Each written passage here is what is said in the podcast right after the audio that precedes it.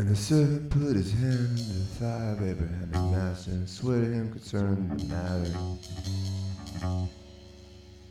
Concerning that matter. And the servant took ten camels of the camels of his master and departed for all the goods of the master were under in his hand.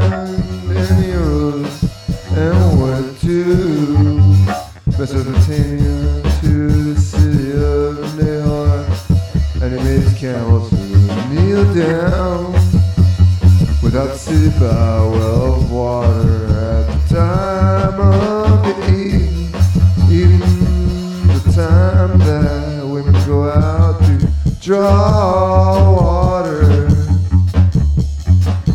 Teslone.